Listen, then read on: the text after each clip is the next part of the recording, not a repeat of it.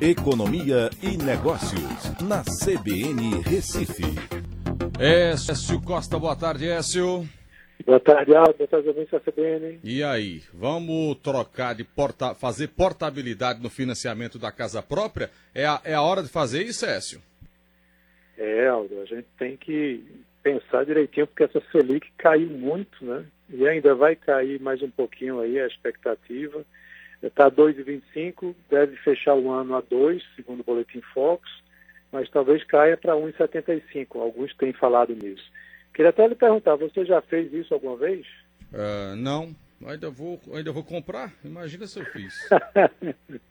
Então, para comprar é uma oportunidade também, né? As taxas de juros estão muito baixas. Inclusive, aí não seria portabilidade, mas um outro produto que é aquele atrelado ao IPCA, que também está muito baixo.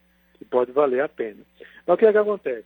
A Selic ela vem caindo, né, como a gente sabe, para esse nível mais baixo aí da história, mas muitas pessoas que têm um financiamento imobiliário contraído há anos atrás, lá para 2016, por exemplo, né, eles estão pagando uma taxa de juros muito mais alta do que a praticada hoje em dia.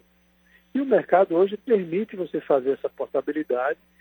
Na realidade, há uma série de regras que têm flexibilizado, facilitado a portabilidade e os custos podem, inclusive, ser incluídos na portabilidade.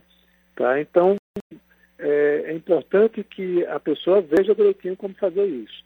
Num exemplo rápido, né, já que o nosso tempo está meio curtinho, ao você fazer uma portabilidade de uma contratação de empréstimo de 2016 com a taxa de 10,70% ao ano, com a Selic agora de 2,25, lembra que lá a Selic era 14%, os juros caíram para 7,3% em média. Então, para um financiamento aí de R$800 mil, você tem uma economia de R$200 mil, ou seja, de 25%, né, no horizonte de 30 anos, do valor do financiamento. Então, é muito importante fazer essa análise para poder pagar menos, né? Porque senão você vai estar pagando aí um custo a mais que o banco não vai lhe avisar. Verdade.